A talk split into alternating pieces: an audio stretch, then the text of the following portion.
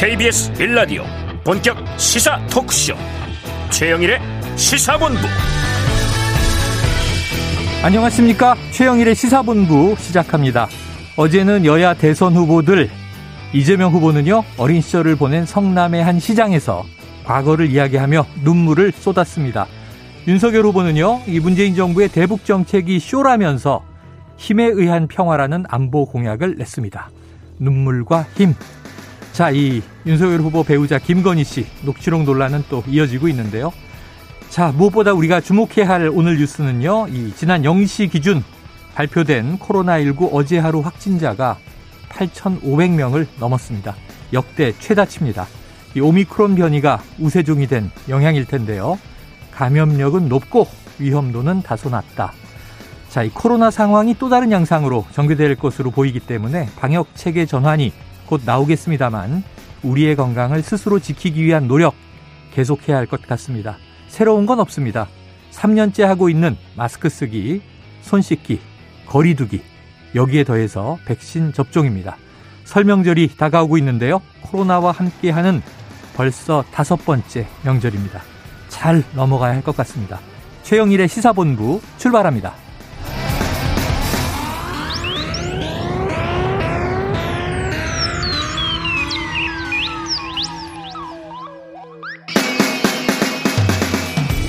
네, 1부에는요, 오늘의 핵심 뉴스를 한입에 정리해드리는 한입 뉴스 기다리고 있고요. 2부에서는 10분 인터뷰. 자, 김건희 씨 통화 녹취 중, 이 공개된 내용 중에서 이 관련한 법적 쟁점을 홍사훈 기자와 짚어보겠습니다. 이어서 최평과 불사조 기자단, 그리고 IT본부 준비되어 있습니다. 한 입에 쏙 들어가는 뉴스와 찰떡궁합인 디저트송 신청 기다리고 있으니까요. 오늘 뉴스에 어울리는 노래가 있다 싶으시면 문자 샵 9730으로 자유롭게 보내주세요. 오늘의 디저트송 선정되신 분께는 커피 쿠폰을 보내드립니다. 짧은 문자 50원, 긴 문자 100원입니다.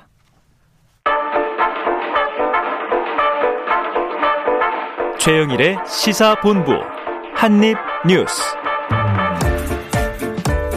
네, 오늘의 핵심 뉴스들을 한입에 정리해 보겠습니다. 박정호 오마이뉴스 기자, 오창석 시사평론가 나와 계십니다. 어서 오세요. 안녕하십니까. 어우, 우리 오평론가님은 네. 점점 젊어지고 있어요.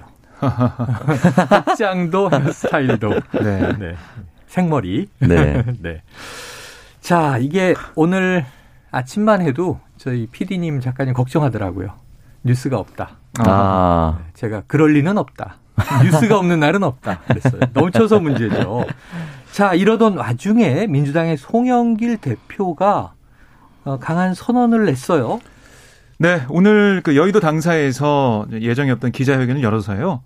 아, 차기 총선 불출마라고 그 자신의 그 정치적 어허. 인생 관련해서 네. 아, 기득권을 내려놓는 그런 모습을 보였고요. 음. 그러니까 지난 9개월간 무능한 개혁과 내로남불 오만을 지적하는 국민의 질책을 달게 받아들이겠다.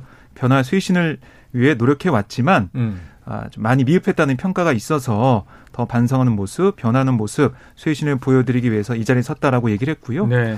이 자신의 차기 총선 불출마와 함께 내년 대 아, 올해 대선이죠. 올해 대선과 함께 치러지는 이 아, 국회의원 재보궐선거 가운데 네네. 종로 또 경기 안성, 청주 상당 이 보궐선거에 무공천하겠다 어허. 이런 얘기를 했습니다. 그러니까 이 정치적 유불리를 떠나서 국민의 뜻을 받아서 책임 정치를 보이는 정도를 지키겠다.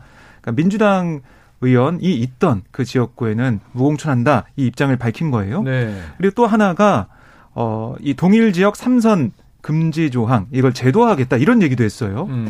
이건 또 당내에서는 민감한 문제로 받아들여지고 있거든요. 네. 이렇게 되면 거의 이른바 86세대라고 불리는 의원들의 뭐 용태를 요구하는 그런 셈이 되기 때문에 네. 여러 가지 당내에선 말이 나올 수밖에 없어 보이고요. 이걸 좀 어떻게 처리할지 이것도 좀 봐야 될 것 같고 어쨌든 이재명 후보가 어제 계속해서 인적 쇄신 이걸 계속 해 나가야 된다. 국민들이 어, 이, 됐다라고 할 정도까지 계속해야 된다는 얘기를 했어요. 음. 거기에 대해서 화답하는 그런 송 대표의 모습인데 여기에 대해서 이재명 후보는 전혀 몰랐다 이런 어. 얘기를 하더라고요. 네. 제가 아침에 또 이 86그룹 민주당 의원들 얘기를 들어봐도 네네. 몰랐다.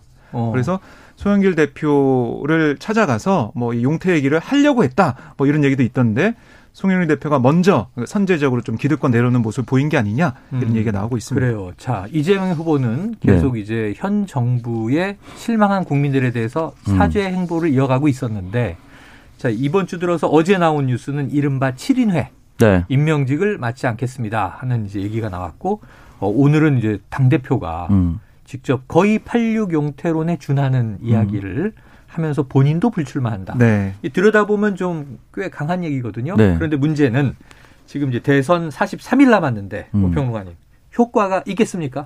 저는 이번 대선이 워낙 하루하루 사안이 많이 바뀌는 맞아요. 지금 방금 이제 팀장님께서도 오프닝에 뉴스가 없다. 그럴 리가 없다라고 하셨듯이 43일이라면 네. 오전 상황이 몇 번이고 반복될 수 있는 맞아요. 네, 시간이거든요. 저는 이 송영길 대표의 이 어, 선언이 굉장히 크다라고 느껴지는 것이 음. 삶의 어, 맥락을 살펴보면은 처음에 이제 김종민 민주당 의원이 음. 86과 관련된 내용, 본인 86 그룹에 속해 있습니다. 네네. 속해 있으면서 정치 교체를 먼저 해야 된다. 그러면서 86에 관련돼서 추후 행동을 이제 말씀드리겠습니다라고 했거든요. 그러면은 네. 김종민 의원이 이렇게 신호탄을 던졌으면 그 후에 누군가도 나와야 되거든요. 어. 나오지 않으면 혼자 쇄신하다 그냥 끝나는 겁니다. 그렇죠. 음. 근데 당 대표가 가장 크게 보이는 사람이 어. 이렇게 쇄신안을 발표하고 당에도 출마하지 않는다. 음. 이거는 굉장히 큰 의미가 있는데 저는 적어도 현재로서는 거의 뭐 흠잡을 데 없는 선언이었다. 음. 본인이 출마하지 않는다라고. 왜냐면 다른 사람들도 그만하십시오가 아니라 내가 먼저 음. 그만두겠다. 네네. 이게 정말 쉽지 않거든요, 정치인들한테. 네. 이게 대단한 거고 두 번째 종로, 안성, 청주, 상당 각각의 이유는 다르지만 어쨌든 민주당의 이유 때문에 보궐선거가 치러집니다. 아, 그렇죠. 어쨌든 민주당의 기인에서 선거가 치러지는 건데. 아, 4.7 서울시장, 부산시장 재보선 때. 네. 민주당 책임이니까 공천하지 마라. 야당은 그랬잖아요. 맞습니다. 네, 냈지만 대패했죠. 그렇습니다. 음. 이번에는 이 민주당의 과실, 실책으로 음. 발생한 이제 지역은 후보 안 낸다. 네. 그럼 지금 남는 게 대구는 곽상도 전 의원 자리가 대구 이제 있고, 중남구와 그리고 서초에 서초 윤희숙 예, 의원 자리 윤희숙 전 네. 의원의 자리가 있네요. 네, 그래서 우리는 쇄신하고 그리고 우리 때문에 선거가 치러질 곳에 후보를 내지 않겠다라고 하면은 어. 야권은 정치쇼라고 얘기하기 전에 음. 우리 때문에 열리는 서초와 대구 중남구 선거 어떻게 할 것인가에 대한 답변을 내놔야 됩니다. 네.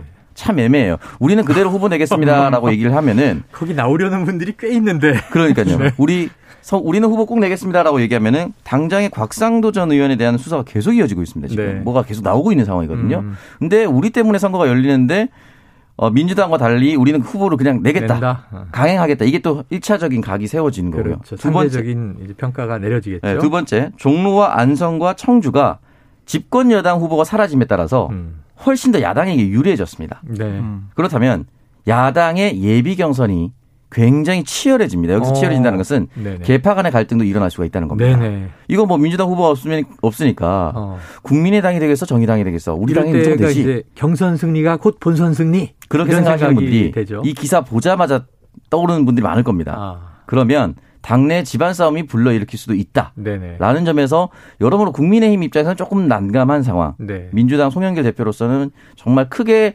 양보하고 네. 크게 얻은 셈이다. 아, 볼수 있습니다. 선거를 뛰어본 평론가니까 이게 그냥 거리를 둔 평론이 아니라 음. 선거 상황, 상대당에 미칠 영향까지 그렇죠. 음. 분석을 잘 해주셨어요. 왜냐하면 음. 이제 민주당 여당 송일 대표는 나는 불출마한다 그랬는데 예를 들면 지금 원외에 있는 뭐 가정에서 네. 이준석 대표가 나 종로에 출마합니다. 그러면 다르게 보이게 되겠네요. 그렇죠. 완전 다르게 보이죠. 애매하게 됐네요. 네. 국민의힘의 입장도. 자, 어떤 대응을 또 할지는 우리가 지켜봐야 할 상황입니다.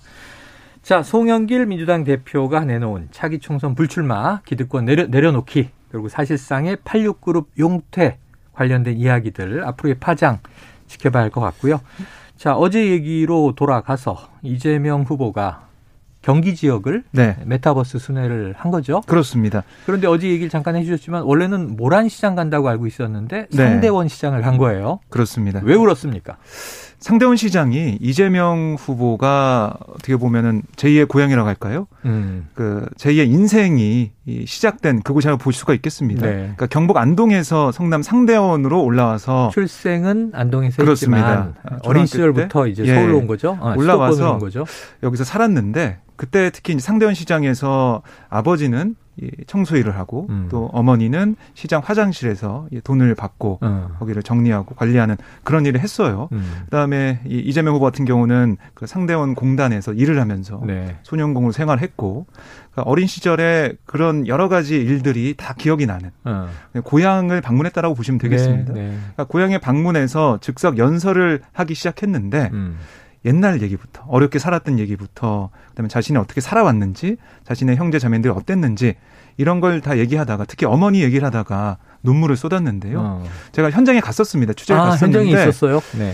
현장 분위기가 굉장히 좀 정말 다 이제 운다고 그러니까 눈물을 좀 흘리시는 그런 분위기더라고요. 어, 그만큼 듣는 청중들도 네, 감동적인 연설이었다라는 음. 평가가 좀 나오고 있고 특히 이낙연 전 대표도 그 현장에 함께해서 아. 지지를 호소했는데 네. 이낙연 전 대표는 민주당이 일을 더 잘할 것 같지 않냐?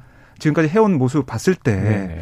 어, 여러 가지 어려운 점, 문제점도 있지만은 그래도 믿고 맡길 수 있는 정치 세력이 누구냐 이렇게 얘기를 하면서 좀 이성에 호소했다면 음. 이재명 후보는 좀 감성에 호소하는 네. 그런 느낌이 들었어요. 어. 그러니까 여러 가지로 자신이 처해 있는 특히 이 형 형수 관련 욕설 논란 네네. 네. 이런 것들이 불거져 있는데 왜 그런 일이 벌어졌는지 다 또 소상히 설명을 하면서 음. 사과하면서 낮은 자세로 눈물 흘리는 모습 이런 것들이 글쎄요 이 영상이 또 많이 또 공유가 되고 알려지고 네. 있더라고요. 앞으로 설 연휴를 앞두고 네. 이게 또 어떤 영향을 줄지 봐야 될 것 같습니다. 그렇죠. 영향을 봐야죠. 지난주에 이 민주당의 이제 소통위원장이죠. 쌀집 아저씨 김영희 PD 네. 여기에 와서 인터뷰를 하는데 이재명 후보가 논리적이고 이성적이고 냉철한 모습은 음. 많이 보여졌는데 사실은 겸손하고 좀 인간적인 모습이 덜 보여진 것 같다 음. 이런 얘기를 했거든요. 네. 근데 뭐 예를 들면 야당에서 또 이제 이런 장면 비판할 때는 눈물 쇼 아니냐 뭐 이럴 수도 음. 있는데 결국 받아들이는 국민 판단이에요. 오평론가님 어떻게 보셨습니까? 그동안 이재명 후보가 이제 선거 이제 홍보가 시작이 되면서 몇, 몇 번째 눈물을 흘린 적이 있습니다. 음. 근데 이제 눈물을 훔친 것 정도? 음. 아. 예, 수준이었다면 이번 상대원 시장에서는 정말 오열이었다라고 오열이었다. 그러니까 아마 아, 그랬던 것 같아요. 이게 억지로 울었다기보다는 아마 후보자 자체가 복받쳤다 이런 느낌이 들던데. 그렇더라고 네. 볼수 있는 것이 원래 그 국회의원들 중에서도 음. 잘 우시는 분들이 있어요. 그러니까 아. 일부러 우는 게 아니라 눈물이 원래 많은 분들. 분들. 그 그런 분들이 우리 주변에 국회의원만 있는 게 아니고 우리 사람들 중에는 잘, 우는 분이 있고 네. 드라마 보고 웁니다. 안 우는 분이 있고. 네, 저도 드라마 보고 잘 우는데 우리 주변에 눈물이 이렇게 잘 흘리는 잘 흘릴 수 있는 게 아니에요, 그건? 네? 아니 아니요. 아니 아니 넘어가요. 근데 잘 흘릴 수 있는 사람이 있는데 이재명 후보자 같은 경우는 억지로 우는 스타일은 아닌 것 같아요. 음. 왜냐면은 눈물을 흘렸던 여러 장면들을 생각해 보면은 민주당 쇄신해야 된다라고 했을 때도 그렇고 충북인가요? 시장을 방문했을 음. 때 아흔 살의 어머니를 만났을 때 시장에서 네. 어, 나무를 파는 어머니를 만났을 때 어머니가 생각이 났다고 살짝 눈물을 흘렸고 근데 이때는 이게 축적이 돼서 계속 하다가 가족의 사연은 참 그 발언은 국민들이 들으시기에 불편하고 힘들지만 음. 정말 아픈 가족사로 지금 그걸로 해명할 수 있는 어머니도 떠나고 네. 큰 형도 떠난 상황에서 음. 어떻게 해야 될지 모르는데 사과만 계속하는 이 상황이 너무 북받쳤다라고 음. 볼 수가 있는 상황인 것이죠. 그래서 이 부분에 있어서 아마 참고 참고 그나마 조금씩 조금씩 흘렀던 눈물이 이번에 완전히 다 터져 나왔다라고 볼 수가 있는 자, 것이고. 그럼 이제 우리가 계속 이렇게 분석을 하고 있어요. 음. 뭐 예를 들면 이제 좀 우리가 너무 냉철해 보일 수는 있지만 음. 눈물의 효과 대선 43일이니까 네. 지지층은 그 눈물에 함께 감동해서 울었을 것 같고. 그럴 가능성이 높죠. 반대쪽은 또 의심했을 것 같고. 네. 왜냐하면 윤석열 후보 쪽으로 뭉쳐 있으니까. 네. 항상 우리가 지금 얘기하는 남은 시간 동안 중도는 어떻게 반응할까잖아요. 음. 그럼 이제 특별히 후보를 못 정한 무당층. 음. 혹은 뭐 부동층, 중도층 음. 어땠을 것 같아요? 일단은 윤석열 후보 지지자들은 다 생쇼라고 하겠죠. 네, 네, 그렇겠죠. 네, 근데 이제 중도에 말씀하셨던 중도에 계신 분들은 일단 이재명 후보자의 이 녹취와 관련해서 찾아보려면 얼마든지 쉽게 찾아볼 수가 있습니다. 음. 그렇기 때문에 행간이나 맥락도 충분히 공개될 수 있는 상황이었거든요. 그렇기 때문에 아마 아, 저거를 이렇게까지 사과하는데 계속 해야 되겠어? 어. 라고 생각할 가능성이 높지 않을까. 그리고 네. 왜냐면 이 윤석열 후보나 윤석열 후보자의 가족 관련돼서 잘못이나 비리가 전혀 없다면 흠집이 있는 유일한 후보로 분류됐을 겁니다. 음. 근데 지금 김건희 씨와 관련해서 뭐가 계속해서 나오고 네네. 있고 지금 이제 주요 지상파도 다 보도한 내용이 점에 따라서 지금 영빈관 옮겨야 된다라고 서울의 소리 이명수 기자가 하니까 어 옮길 거야. 음. 그러니까 청와대에 옮기는 것을 무속에 기대서 얘기를 한다든지 네네.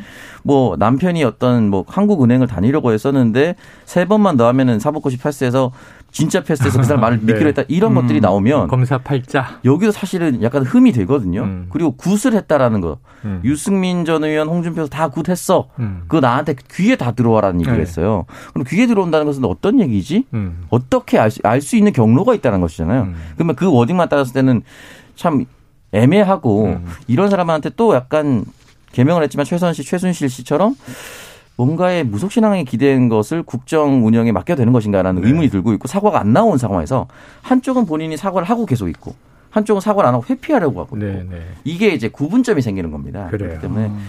아마 이 중도는 이렇게 판단할 수 있다고 음. 생각합니다. 자, 우리 이제 이 네. 오평론가가 이제 이 극중을 지키는 사실은 약간 친윤 평론가 아닌가 음. 제가 의심을 해왔는데 네. 오늘은 이제 이재명 후의 눈물을 이제 좋게 평가했는데 이런 또 우리 청취자분들의 문자도 있어요. 4222님은 자루는 사람 보기는 안 좋습니다.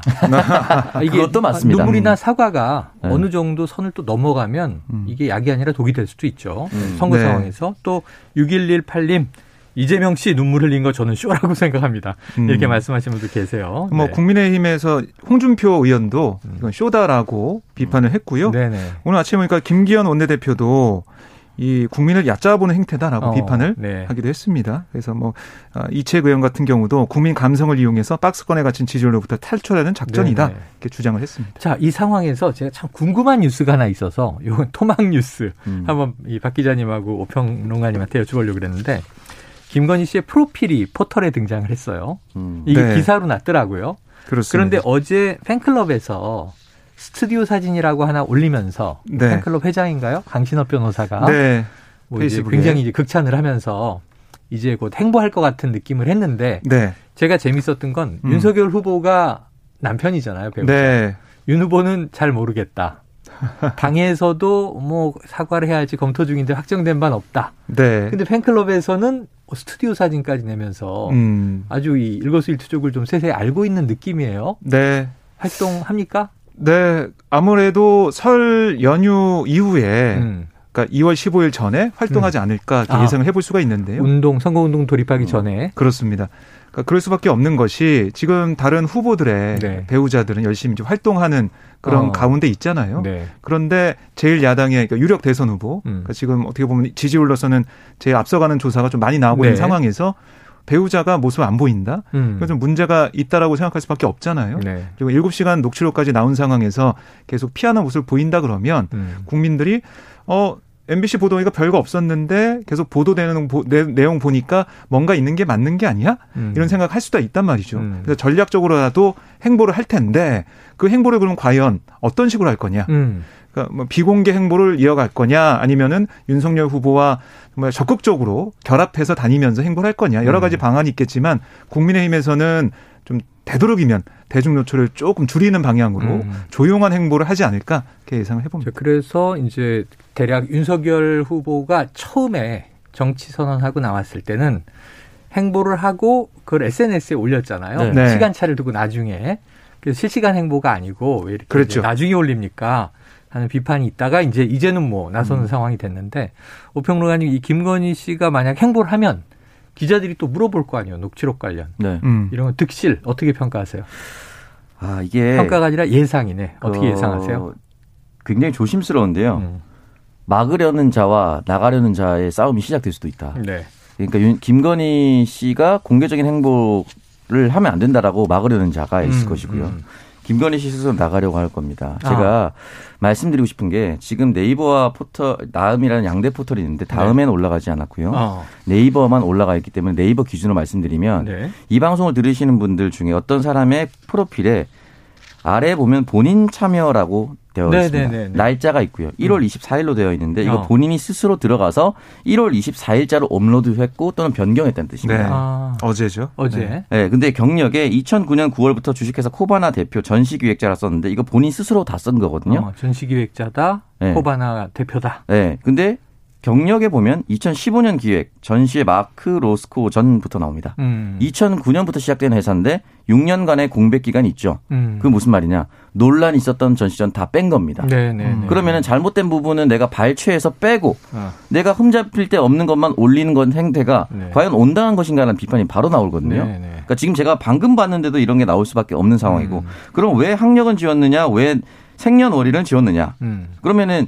만약에 무속신앙에 근거한 사람이 이것을 비판하고자 한다면 네네네. 무속신앙은 생년월일 함부로 알리는 거 아니다. 해서 그냥 지운 거 아, 아니야? 어. 라고 얘기해. 왜냐면 영부인인데 네. 생년월일 지울 리가 지울 필요가 있습니까? 음. 그러니까 이 부분에 대해서 일단 그런 비판점이 하나 생기고요. 네네. 두 번째, 기자들이 따라다니면서 영빈관 진짜 옮깁니까? 굿했다는 거 어떻게 아세요? 음. 그리고 홍준표 후보가 만든 청문 홍답에 어떤 사람이 흔히 말하는 무슨 뭐 살을 날리는 영상 같은 게 있다는데 홍준표 후보 거기서 뭐 구신하는 사람이 그렇게 얘기할 소리는 아니죠라고 답변했는데 여기에 대해서는 음. 어떻게 생각하십니까? 라는 답변을 계속 했을 때 계속 외면한다면 네네. 계속 외면하는 장면만 TV에 나갈 수 있어요. 어. 그건 굉장히 불리하게 돌아갈 수 있기 때문에 네.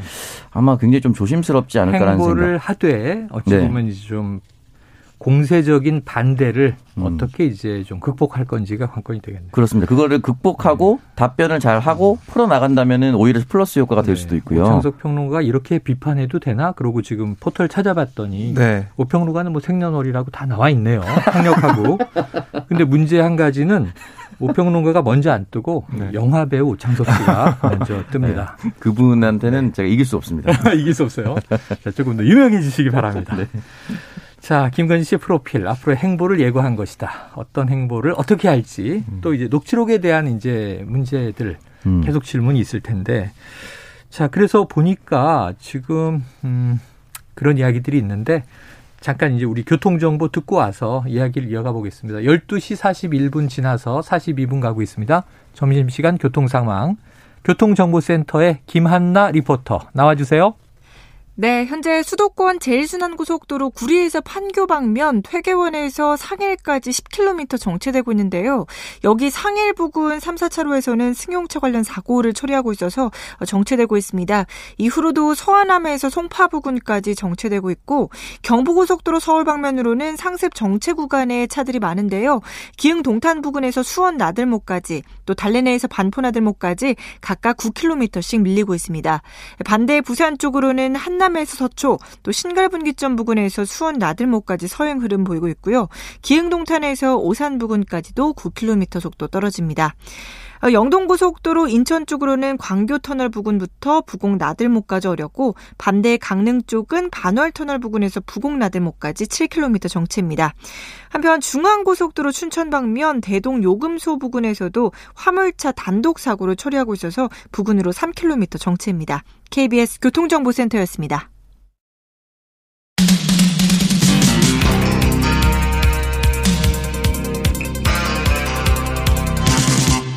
최영일의 시사본부. 네, 시사본부는 시사본부장이신 청취자님들의 참여가 가장 중요합니다. 지금 시청, 아, 청취자 3882님. 아까 송영길 대표 발언 분석을 들으니 오창석 씨가 제일 똑똑하네요. 우리 지역구로 오세요. 대구 동구입니다. 출마합니까? 대구 동구 출마합니까? 국민의힘에서 공천을 받지 못하면 필패죠. 어? 본부장님이, 본부장님이 초빙을 했는데 우리 청취자분의 요청인데 가져야지. 아. 네. 출마 여부는 차후에 국민의힘에서 연락이 온다면 고려해 보겠습니다. 고려해 보겠다. 네. 자, 이 김건희 씨 얘기를 하다 보니까 짧게 이것도 좀 뉴스가 돼서 이 녹취가 계속 이제 이 공개되고 있잖아요. 7시간이 이제 훨씬 넘는데 부분 부분 나오고 있는데 요거는 무슨 뜻인가 모르겠네요. 네. 이 조민이 부모를 잘못 만났다. 이 조민 씨는 그 조국 전 장관 딸이죠? 아, 네, 그렇습니다. 이, 이런 언급은 왜 나온 거예요? 그러니까 이 서울의 소리 이명수 기자가 아, 김건희 씨 회사에 찾아가서 작년 네. 8월에 있었던 일입니다. 음. 그 사무실에서 이 선거 관련된 강의를 해줬어요. 아, 네네. 그래서 뭐 105만 원을 받았다. 네네. 30분 강의하고 네, 얘기가 나왔죠. 근데 그때 김건희 씨가 그 자리에서 뭐라고 했냐면 음. 객관적으로 조국 장관이 참 말을 잘못했다고 본다. 음. 아, 그냥 양심 있게 당당히 내려오고 얼마든지 나올 수 있고 딸도 멀쩡하고 나는 딸 저렇게 고생을 보면 속상하더라고 이렇게 어. 얘기를 해요. 네. 그러니까 조민 씨가 뭔 잘못이야? 부모 잘못 만난 거 처음엔 부모 잘 만난 줄 알았지 잘못 만났잖아요. 애들한테 그게 무슨 짓이야 이렇게 얘기를 어. 했어요. 어. 그러면서 우리 남편 진짜 죽을 뻔했어요. 이 정권을 구하려다가 배신당해서 이렇게 된 거예요라고 음. 주장을 했습니다. 그 사실을 일반인들은 모르니까 윤석열 완전히 가족을 뭐 도륙하고 탈탈 털고 이런 스토리가 나오는 거지. 아, 그렇지가 않다. 이 세상이라고 하는 게 어떻게 남의 가족을 탈탈 터냐. 음. 이렇게 얘기를 했다라는 녹취가 KBS를 통해서 공개가 됐는데요. 네. 이 어떻게 보면 이 자신에게 쏟아지는 이 비난과 비판에 대해서 좀 아, 해명하는 그런 네. 내용이 담겨 있다라고 볼 수가 있겠습니다. 음. 그래서 이 사안에 대해서 사실 당사자라고 할 수 있는 조국 전 장관 음. 어떤 얘기를 했는지 한번 페이스북을 봤더니 네. 관련된 얘기가 있었습니다. 어. 그러니까 조국이 당당히 내려왔으면 딸도 멀쩡했을 것 이런 발언에 대해서는 조국이 장관 하지 않고 내려왔다면 가족 수사를 하지 않았을 거라는 뜻으로 아. 수사의 정치적 네. 의도를 네. 자인한 거 아니냐. 또 이 조민이 무슨 잘못이냐 부모 잘못 만났다 이 얘기에 대해서도 이 노무현과 문재인을 갈라치고 조국과 유시민 김어준을 갈라치더니 이제 부모와 딸을 이간질한다. 정치에 관심이 없다는 분이 참으로 영악하다 이런 얘기를 했고 음. 남편이 이 정권을 구하려다가 배신당해서 진짜 죽을 뻔했다 이 부분에 대해서는 조국 수사 외에 윤석열 검찰이 벌인 울산 사건 수사나 원전 수사, 뭐 김학의 출근 관련자 수사 등이 문재인 정권을 구하기엔 수사했단 말이냐 이렇게 되물으면서 이장 패천이란 글을 적었습니다. 음. 손바닥을 하늘 가린다 이렇게 주장을 했습니다. 네, 참 여러 가지 이제 녹취록 관련된 또 입장의 입장들이 더해지고 있습니다. 국민들의 판단 몫이라고 생각이 됩니다. 요거 뭐 논평 안 듣고 넘어가 볼게요. 네. 뉴스가 네. 너무 많아요. 지금 이 홍준표 의원이 개가 짖어도 이런 이야기를 했다는데 이건 어떤 맥락에서 올라온 글이에요? 네, 이게 이제 청년 소통 플랫폼 청년의 꿈의 한 참여자가 아, 올린 네. 글인데요. 매일 뉴스에서 국민의힘이 홍 의원을 정치적으로 죽이려 공작하는 게 나온다. 어. 뭐 이런 글을 올렸어요. 네네. 그랬더니 댓글에 뭐라고 썼냐면 개가 짖어도 이렇게 짧게 이게, 썼습니다. 이게 전문이에요. 다섯 글자. 그렇습니다. 어. 그러니까 개가 짖어도 이 말은 뭐 뒤에 생략된 말이 떠오르시죠? 개가 짖어도 기차는 달려야 한다. 뭐 아. 이 아, 이른바 YS 김영삼 전 대통령이 하나를 전 대통령이 네, 음, 척결하며 쓴 일에 정치인들 좀 자주 인용하는 그런 표현입니다. 음. 그리고 뭐 홍 의원이 두려워 윤 후보 측이 민감하, 민감하게 반응한다 이런 취지의 글에도 역시 개가 짖어도 어, 다섯 글자만 남겼습니다. 음. 네. 이렇게 다섯 글자만 남기면서 어, 어떻게 보면은 윤석열 후보와 또 윤핵관으로 불리는 그 측근들을 향해서 비판을 하고 또 지적하는 그런 모습을 보인 겁니다. 자, 이건 이제 선문답 같은 글이니까 네. 오창석 평론가께서 해석을 해 주시죠. 네, 일단은 윤석열 후보와 홍준표 후보가 어, 만남을 가지고 난 후에 음. 어, 상황이 아름답게 전쟁 전개가 됐다면 이런 표현은 절대 등장하지 않았을 그랬겠죠. 겁니다. 근데 한 번 삐끗했던 것이 뭐 양측의 입장은 다릅니다. 양측의 입장은 윤석열 후보 측은 홍준표 후보가 먼저 대놓고 공천 요구했다 이거고 음. 이현주 전 의원은 네네. 자신 SNS 댓글로 그런 얘기 전혀 없었는데 말미에 윤석열 후보가 먼저 공천 얘기를 꺼내서 어. 의견을 구해서 그래요? 답변을 하다가 났다라고 이현주 의원 SNS에 남아 있어요. 어. 그러니까 양측 입장이 너무 달라요. 예, 예. 근데 양측의 입장은 다른데 누가 먼저 꺼낸지에 대해서는 다른데 음. 결국 얘기가 나온 건 맞아요. 그렇죠. 음. 그렇다면 무슨 말이냐면 이 얘기를 먼저 외부로 발설한 사람 사실은 음. 정치적 상도덕에 맞지 않아요. 아. 누가 먼저 외부로 발설했는지는 모르겠습니다만. 네네. 네 그렇기 때문에 이 부분에서 일단 기본적으로 누가 먼저 얘기했느냐를 떠나서 들어주고 안 들어주고를 떠나서 이걸 외부로 알린 것 자체 문제입니다. 음. 알려지게끔 만든 거. 그렇기 때문에 여기에 대해서 감정이 확 상했기 때문에 그냥 나는 내 길을 가겠다 이제 앞으로 음. 당분간은 그렇게 해석할 수밖에 없지 않을까. 개가지서도라는 표현이 사실은 조금 이제 원로 정치인이 표현하기엔 좀 굉장히 격한 반응이긴 그렇죠. 그렇죠. 합니다만 네. 그럼에도 불구하고 이제 나는 신경 쓰지 않고 가겠다 또는 음. 어, 걔를 윤 후보 측 또는 윤 후보 캠프에 비유한 것이 아니냐라고 네. 해석해 볼 수밖에 없는 상황이죠. 이 워딩상으로 보면 보는 자신에 대한 비판을 네. 쏟아내도 같은 당에서 네. 심지어는 내 발로 못 나가겠고 출당시켜달라 이런 음. 얘기까지 네. 했으니까요. 하지만 나는 내 길을 간다. 자, 그 길이 뭔지는 일단은 대선은 뭐 3월 9일 다, 다가와 있고 본선 주자는 되어 있고 청년 정치다 이렇게 해석들을 하시던데 지켜봐야 될 것 같습니다. 그런데 자, 오늘 보니까 이 와중에 이 지금 설명절 다가오고 있고 제일 관심은 토론이잖아요. 어찌 보면은 이제 음. 이 대선까지 중에서 몇 가지 안 되는 남은 변곡점, 변수 중의 하나다. 30일이냐 31일이냐 아직 확정이 안 됐는데 음. 내일 가처분 네. 신청에 대한 법원 또 판단이 나옵니다. 그렇습니다. 안철수 후보의 신년 기자회견이 있었다고 하는데 오늘인가요? 네. 무슨 얘기 나왔습니까? 11시에 있었는데요. 네. 뭐 얘기를 들어보면 확실한 정권 교체 이거는 야당 후보의 여당 후보의 경쟁력에서 시작한다 이런 네. 얘기를 했어요. 그러니까 음. 윤석열 후보보다 내가 더 경쟁력이 있다 이거를 표현한 셈이고요. 반사에게 기댄 닥치고 정권 교체는 위험하다 음. 이런 얘기까지 했습니다. 아, 그러면서 이제 윤석열 후보는 좀 준비가 덜 된 후보, 음. 자신은 계속 준비를 해왔던 후보, 네. 뭐 대비를 하는 모습을 보였고요. 또 이번 대선이 구체제의 종식을 통한 새 시대를 여는 시대 교체라고 뭐 주장을 했어요. 네. 그래서 무조건 권력만 얻고 보자. 뭐 이런 서로 손가락질하는 비호감 대결, 퍼주고 보자는 그런 포퓰리즘 음. 이런 것들을 할 때가 아니다. 아, 새로운 비전을 보여주는 그런 게 좀 필요하다 그런 얘기를 했고요. 음. 자신이 당선되면 유능한 인재를 등용하는 국민 통합 내각을 구성하겠다. 또 청와대 권력이 집중된 청와대 정부 재왕조 대통령제 이걸 좀 비판하면서 안철수 정부가 아니라 안철수 행정부로 정부 명칭부터 바꾸겠다. 어. 그리고 이 청와대에 갇혀 있거나 숨어 있는 대통령이 아니라 광화문 광장에서 소통하는 대통령이 되겠다. 어. 이런 얘기 했어요. 그리고 어, 어떤 얘기를 또 했냐면 이번에 재보선 아까 얘기를 했지만 기자들한테 진리 질응답 할 때 아니 종로에 민주당이 무공천하는데 국민의힘도 국민의힘 때문에 잘못으로 이 국회의원이 날아간 그 지역은 무공천해야 된다. 또 이런 얘기도 했습니다. 어. 그러니까 국민의힘을 좀 오늘 겨냥하는 얘기를 좀 많이 했는데요. 네네. 네. 아무래도 야권 단일 후보 얘기가 네. 설 연휴 앞두고 나올 수밖에 없기 때문에 내가 더 나은 후보다 강조한 걸로 보입니다. 그래요. 자, 네 이번 주 설명절 전에 이제 한번 지지율이 중요할 것 같은데 음. 내일 모레 금요일에 여론 오락관에서 안철수 후보까지 다루고는 이제 분석을 해보도록 하고요. 지금 오늘 좀 충격적인 뉴스는 일단 수치예요, 수치. 이럴 음. 거라고 예상은 됐지만 오미크론 변이가 우세종이 되면서 이 신규 코로나19 확진자가 역대 최다가 됐는데 네. 자, 지금 정부의 어떤 방역 대응 어떻게 전환되나요? 우선 내일부터 광주, 전남, 평택, 안성 지역에서 오미크론 대응 체계가 가동이 됩니다. 아, 네 군데에서 시범 운영을 하는 거죠? 맞습니다. 그래서 여기부터 해보고 그래서 전문가들, 뭐 정부 얘기를 들어보니까 설 지난 다음에 음. 좀 이게 전국적 전환은 되지 않겠느냐 네. 이게 얘기를 하고 있어요. 그리고 좀 걱정이 되는 게 확산 속도가 빠르다 보니까 네. 다음 달 하루 2, 3만 명은 될 거다 음. 이런 얘기를 하고 있어서 어떻게 보면 이게 좀 기정사실화 됐다라고 예. 느낄 수가 있고요. 그래서 정부는 설 연휴 때 좀 고향 방문을 자제해달라 음. 이런 얘기를 계속 하고 있습니다. 성묘도 이제 미리 다녀오시고 네. 비대면 온라인 이제 성묘로 바뀌고 있더라고요. 자 설명절 정말 조심해야 될 것 같습니다. 이게 뭐 약하다면서 하고 안심할 문제가 음. 아니라 이렇게 확진자가 폭증하면 또 의료 대응 체계가 무너질 수도 있습니다. 네. 우평루가님, 이 네. 곽상도 전 의원 뭐 음. 새로운 뇌물 의혹이 포착됐다? 네. 어떤 내용이 나온 겁니까?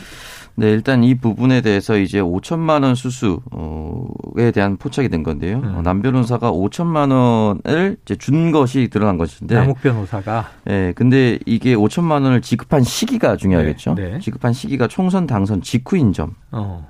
그러니까 당선이 되자마자 줬다라는 것이 음. 결과적으로는 불법 정치 자금 또는 대가성이 있는 뇌물일 가능성이 있다라고 볼 수가 있는데 사실은 음. 당선 전후 줘도 안 돼요. 음. 당선 전에 주면은 당선을 돕기 위한 자금으로 분류가 될 수 있는 거거든요. 그러니까 당선 전후에 아무 이유 없이 주면 그냥 안 됩니다. 네네. 기본적으로. 원래 정치자금법이 허용하는 네. 후원금이 있잖아요. 그러니까 최대치가 500만 원이거든요. 네. 연 500만 원? 네, 500만 원. 한 네. 번에 한 500만 번에. 원. 음. 한 번에 최대치가 이제 500만 원으로 이제 규정을 하고 있는데 10배 되는 금액이네요. 네, 그 500만 원을 공식적인 기록을 남겼으면은 어머 공식적으로 네. 회계 처리했다면 뭐 네. 문제가 있겠어 하지만 네. 5천만 원이라는 금액은 그럴 수 있는 금액은 아닙니다. 음. 그러니까 이게 변론을 대와준 대, 그 도와준 대가라고 하는데 네네. 그럼 뭐 수임계나 여러 가지 객관적인 그렇죠? 증거가 있을 거 아닙니까? 네. 그걸 보여주면은 깔끔하게 해결될 일인데 변론 대가로 음. 받은 거다라고 남욱 변호사 박상도 전 의원은 계속 음. 주장을 하고 있고 검찰이 이거는 예전에 조사 때 나온 건데 왜 검찰이 마치 새로운 범죄 사실 발견한 어. 것처럼 하냐? 네. 곽전 의원은 지적하면서 비판하고 있습니다. 우리는 좀 새롭게 알았죠. 음. 50억이 아들에게 퇴직금으로 주어졌다. 음. 그 다음에 나온 얘기가 이제 아들이 음. 아버지가 돈 달라고 해서 골치 아프다. 김만배 씨 녹취가 최근에 나왔고요. 자, 오늘 여기서 1부는 정리합니다. 한입뉴스 박정호 기자, 어, 오창석 평론가 고맙습니다. 고맙습니다. 고맙습니다. 자, 청취자 3884님 정치뉴스의 코로나 상황 뉴스까지 들으니 마음이 울적하고 답답하네요. 산으로 올라가 소리 한번 질러보고 싶어 이 노래 신청합니다. 클론의 쿵따리 샤바라 들으시고요. 입으로 돌아옵니다. 아,